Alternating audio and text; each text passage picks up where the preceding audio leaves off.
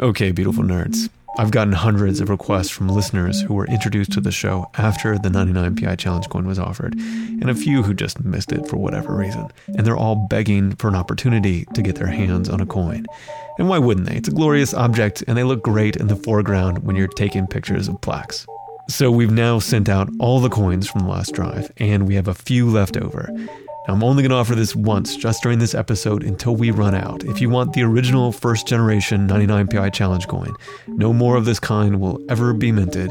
Go to radiotopia.fm slash coin and sign up to be a monthly supporter of 99% Invisible and Radiotopia. This is the last chance. We're going to have the page up until we run out of coins. This offer could last a day, it could last a week, it could last an hour. I have no idea. The coin is a symbol of my gratitude for your ongoing support for the work that we do here at 99% Invisible. And when you have that coin in the coin pocket of your jeans, I know that you're going to feel proud that you're part of this community. Go to radiotopia.fm slash coin to join us. Thanks. This is 99% Invisible. I'm Roman Mars.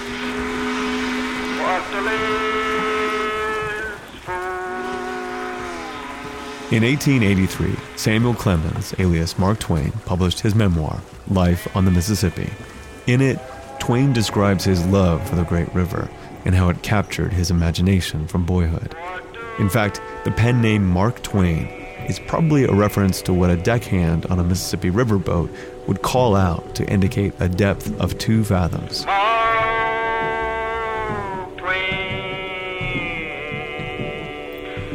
These are recordings from a real steamboat worker from 1939. Twain would have heard this call many times. As a young man, he worked as a steamboat pilot on the Mississippi. This was a job that required him to learn everything there is to know about the river. That's Ryan Kailath. He's a reporter at New Orleans Public Radio.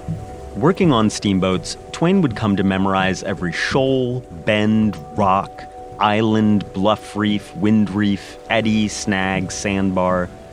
And he would learn how all those things changed when the river was high or when it was low, in calm breezes, high winds, at nighttime and daytime. Twain wrote, The face of the water became a wonderful book. There never was so wonderful a book written by a man. Mark Twain loved working on the river, but he found it came with a price. As he gained knowledge about the workings of the Mississippi, he began to lose something too his sense of wonder about the great river. Twain writes about this in his memoir. I had lost something which could never be restored to me while I lived. All the grace, the beauty, the poetry had gone out of the majestic river. But not everyone had such a complicated relationship with the river. For many people who lived near the Mississippi, it was simple. The river was a force to be reckoned with. When you're talking about the Mississippi River, to me, it's not something scenic. It's this great force of enormous power. This is John Barry, an expert on the river's history. He's served on the levee board of New Orleans and has written extensively about the Mississippi. And the thing to know about the river, especially back then, was that it flooded all the time. A river flood, or at least on a flood like the Mississippi, you can see it coming for weeks. You fight it for weeks. And in 1927, people knew the river was coming for them. For nine straight months, the middle of the country had been getting hit nearly nonstop with rain.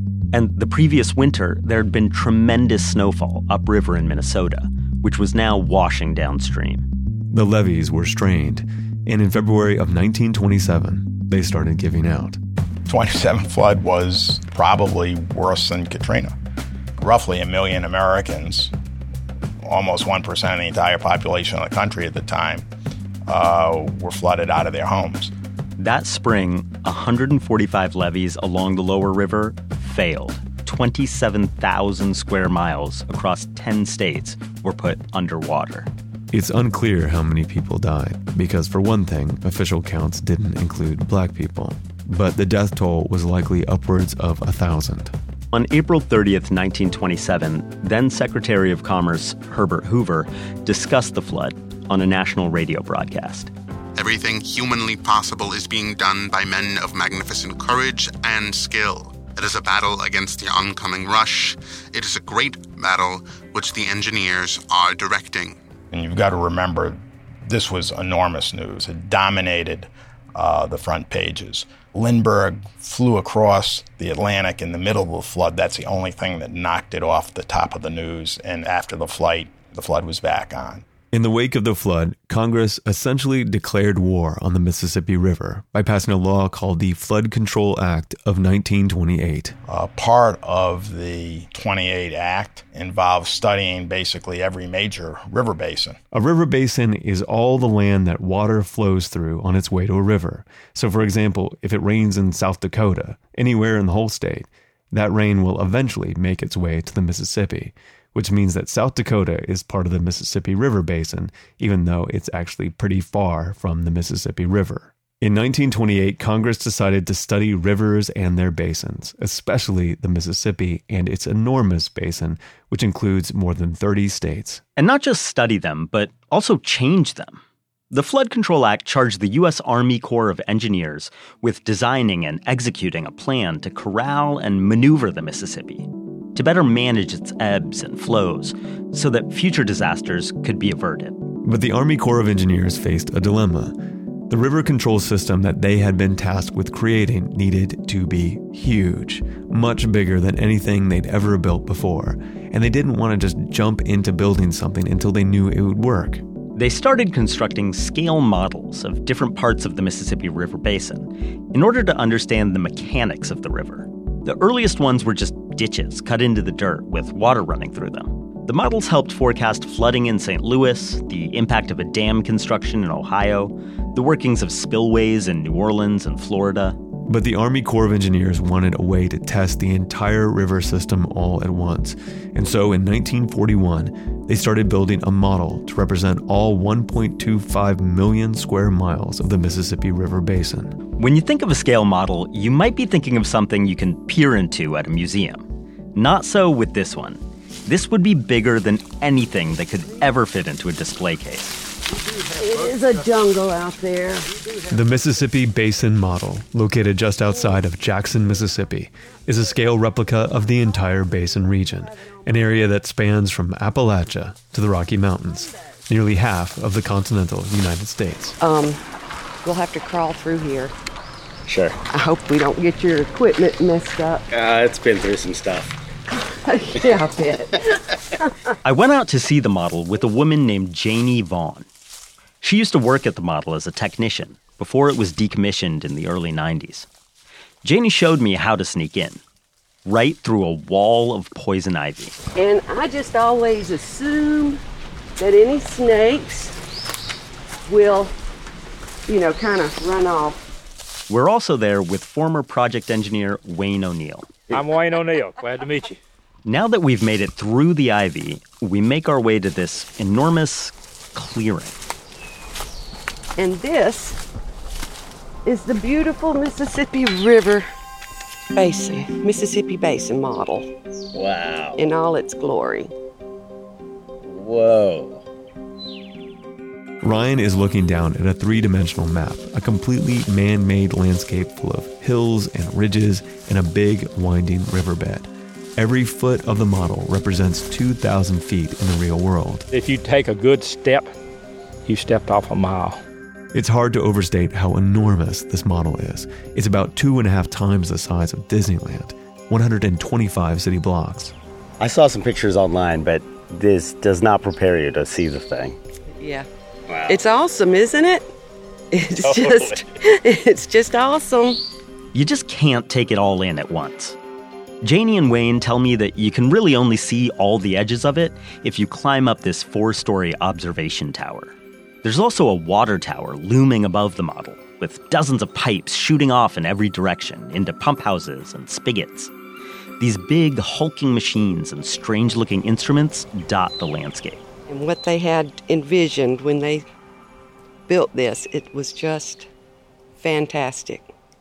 Back when the model was operational, there were little signs for pretty much every town in the region. Mm-hmm. There would be one for Vicksburg and Rolling Fork and all along. The signs are gone now, but Janie still knows the geography of this place by heart. We're around Baton Rouge. So you can go from Baton Rouge up to St. Louis in about 10 minutes.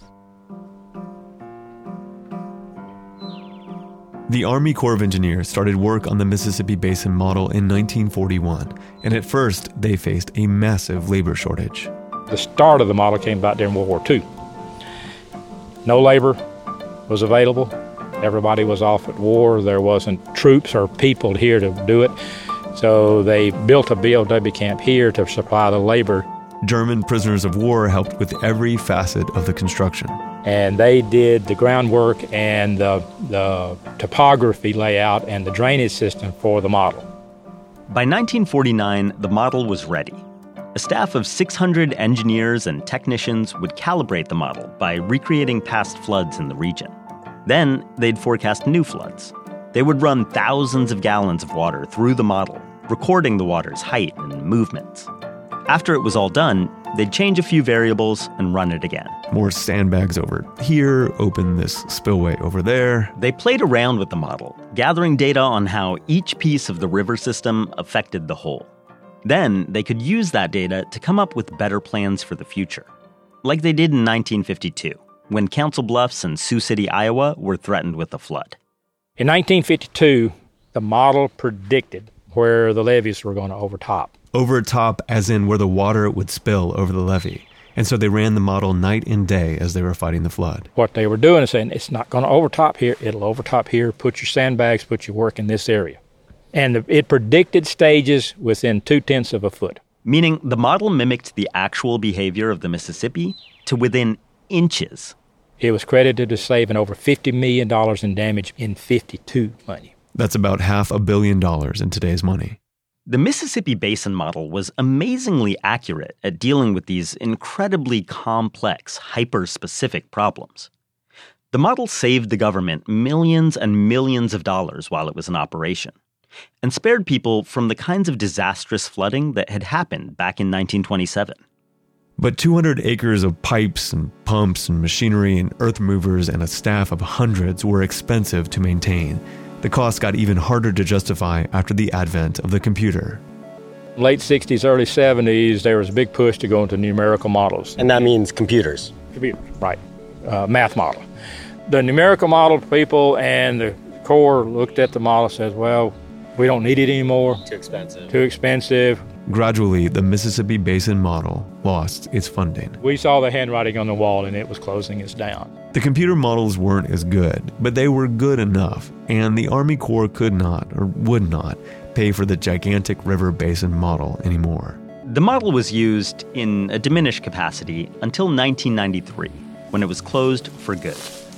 Today, it's completely derelict. Damn, this place is depressing. Isn't it? Crap. Every time I come out here, it's worse. I know. There's a lot of labor. There's a lot of love and effort and went into this thing, and it is just abandoned. I feel like if I was a teenager, this would be my number one come get high and get in trouble spot. Exactly. Exactly. The pipes and the pump houses are all rotting and rusting away. And in the model, the earth and mud and water have all dried up. Now it's just a disheveled mess of concrete and wire mesh. I've seen the, the original design drawings of this place. Those engineers were engineers. I would be doing good to sharpen their pencil. You know, the minds that came up with all those pieces of equipment with the knowledge they had in the 40s, and they're coming up with ways to protect people and make this stuff work. You just don't see engineering feats like that every day. Now, in a normal public radio story, this would be the part where we would bemoan the death of craftsmanship and remark on all the things we've lost by choosing virtual things over physical ones. But before you get too misty eyed, you have to see where Janie Vaughn works now. How's it going? Good. How are y'all doing? Pretty good. Hey, did you get any uh, poison ivy the other day? I didn't, did you? I didn't. About two weeks after going to the Basin model, Ryan met Janie at the U.S. Army Engineer Research and Development Center, ERDC for short, in Vicksburg, Mississippi. I keep forgetting that you actually work for the Army and like badge and the real deal. it's, like, it's not a joke. Yeah. Walking around ERDC feels like being on the backlot of a Hollywood studio. There's row after row of big hangars full of miniature landscapes. There's hangars over there and hangars over there, and hangars with model and model and model and model just lined up. Engineers zip around in trucks and golf carts. They test all kinds of things here, including a few things that have nothing to do with water. In one hangar, I saw engineers developing a temporary airplane runway. They were driving over it with a modified dump truck on 14 foot tires to simulate the weight of a plane.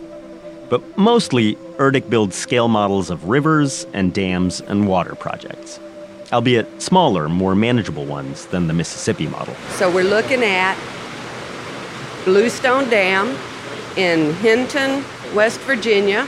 It's on the uh, New River. A place that actually did flood recently, and the Army Corps' models helped to manage that flood. The Army Corps also uses the models as a public relations tool.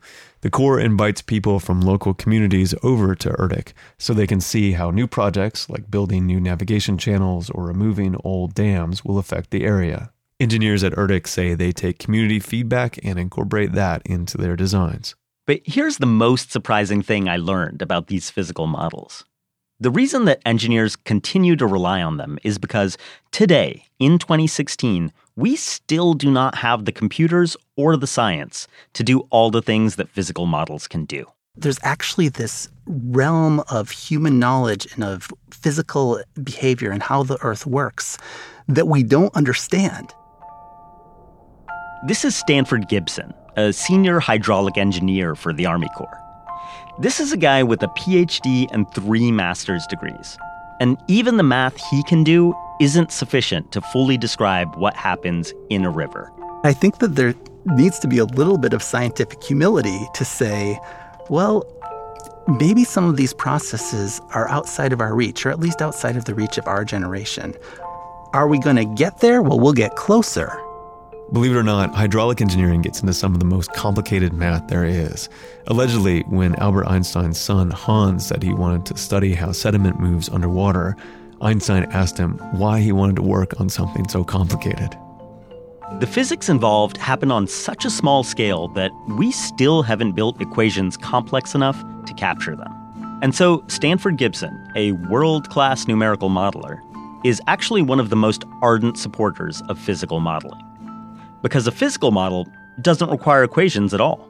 The physical model will simulate the processes on its own.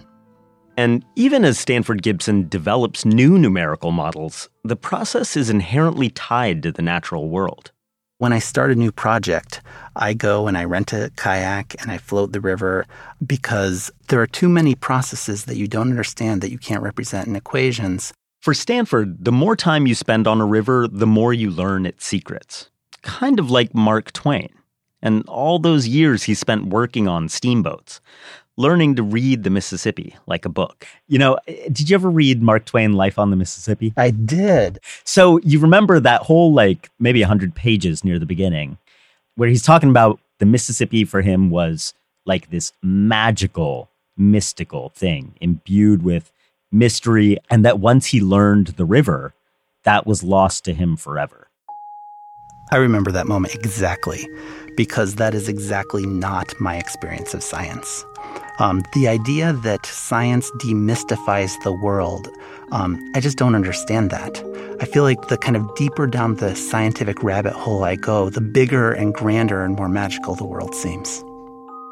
And the same goes for going down the rabbit holes of history and engineering and mathematics and design. If there's one thing I believe more than anything, it's that knowledge creates wonder.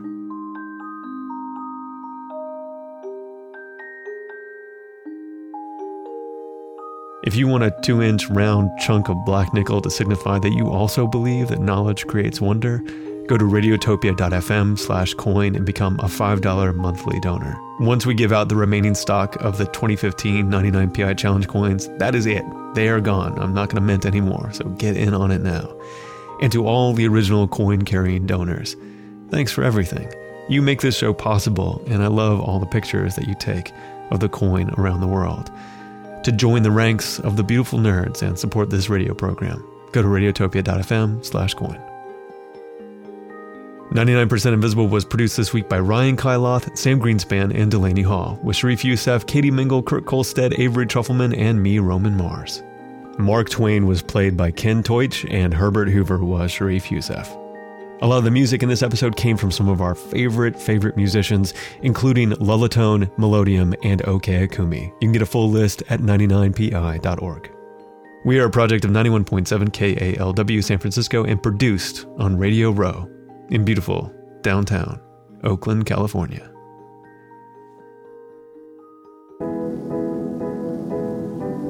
Ninety-nine Percent Invisible is supported in part by Squarespace. Whether the story behind your passion is out of the ordinary or simply out of this world, you should tell it in an unforgettable way. Squarespace helps you do just that with the only websites designed to showcase what makes your passion worth pursuing. Start your free trial today at squarespace.com/invisible. You should.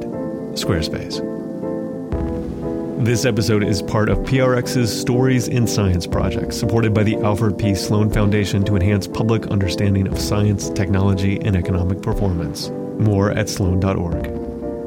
And finally, this show and Radiotopia from PRX are made possible by our fine coin-carrying donors, whose ranks you can join at radiotopia.fm slash coin, the Knight Foundation, and MailChimp. This week on the 99PI MailChimp newsletter, Parks aren't always pristine, untouched environments. Sometimes the reason they are parks is because they're too toxic to put a house on. Get that story and subscribe at 99pi.org, but to send better email of your own, go to MailChimp.com. You can find the show and like the show on Facebook. We're all on Twitter, Tumblr, Instagram, and Spotify. But if you want to get in on the last chance to get one of the remaining 2015 99PI challenge coins, go to radiotopia.fm slash coin or find the donate button at 99pi.org.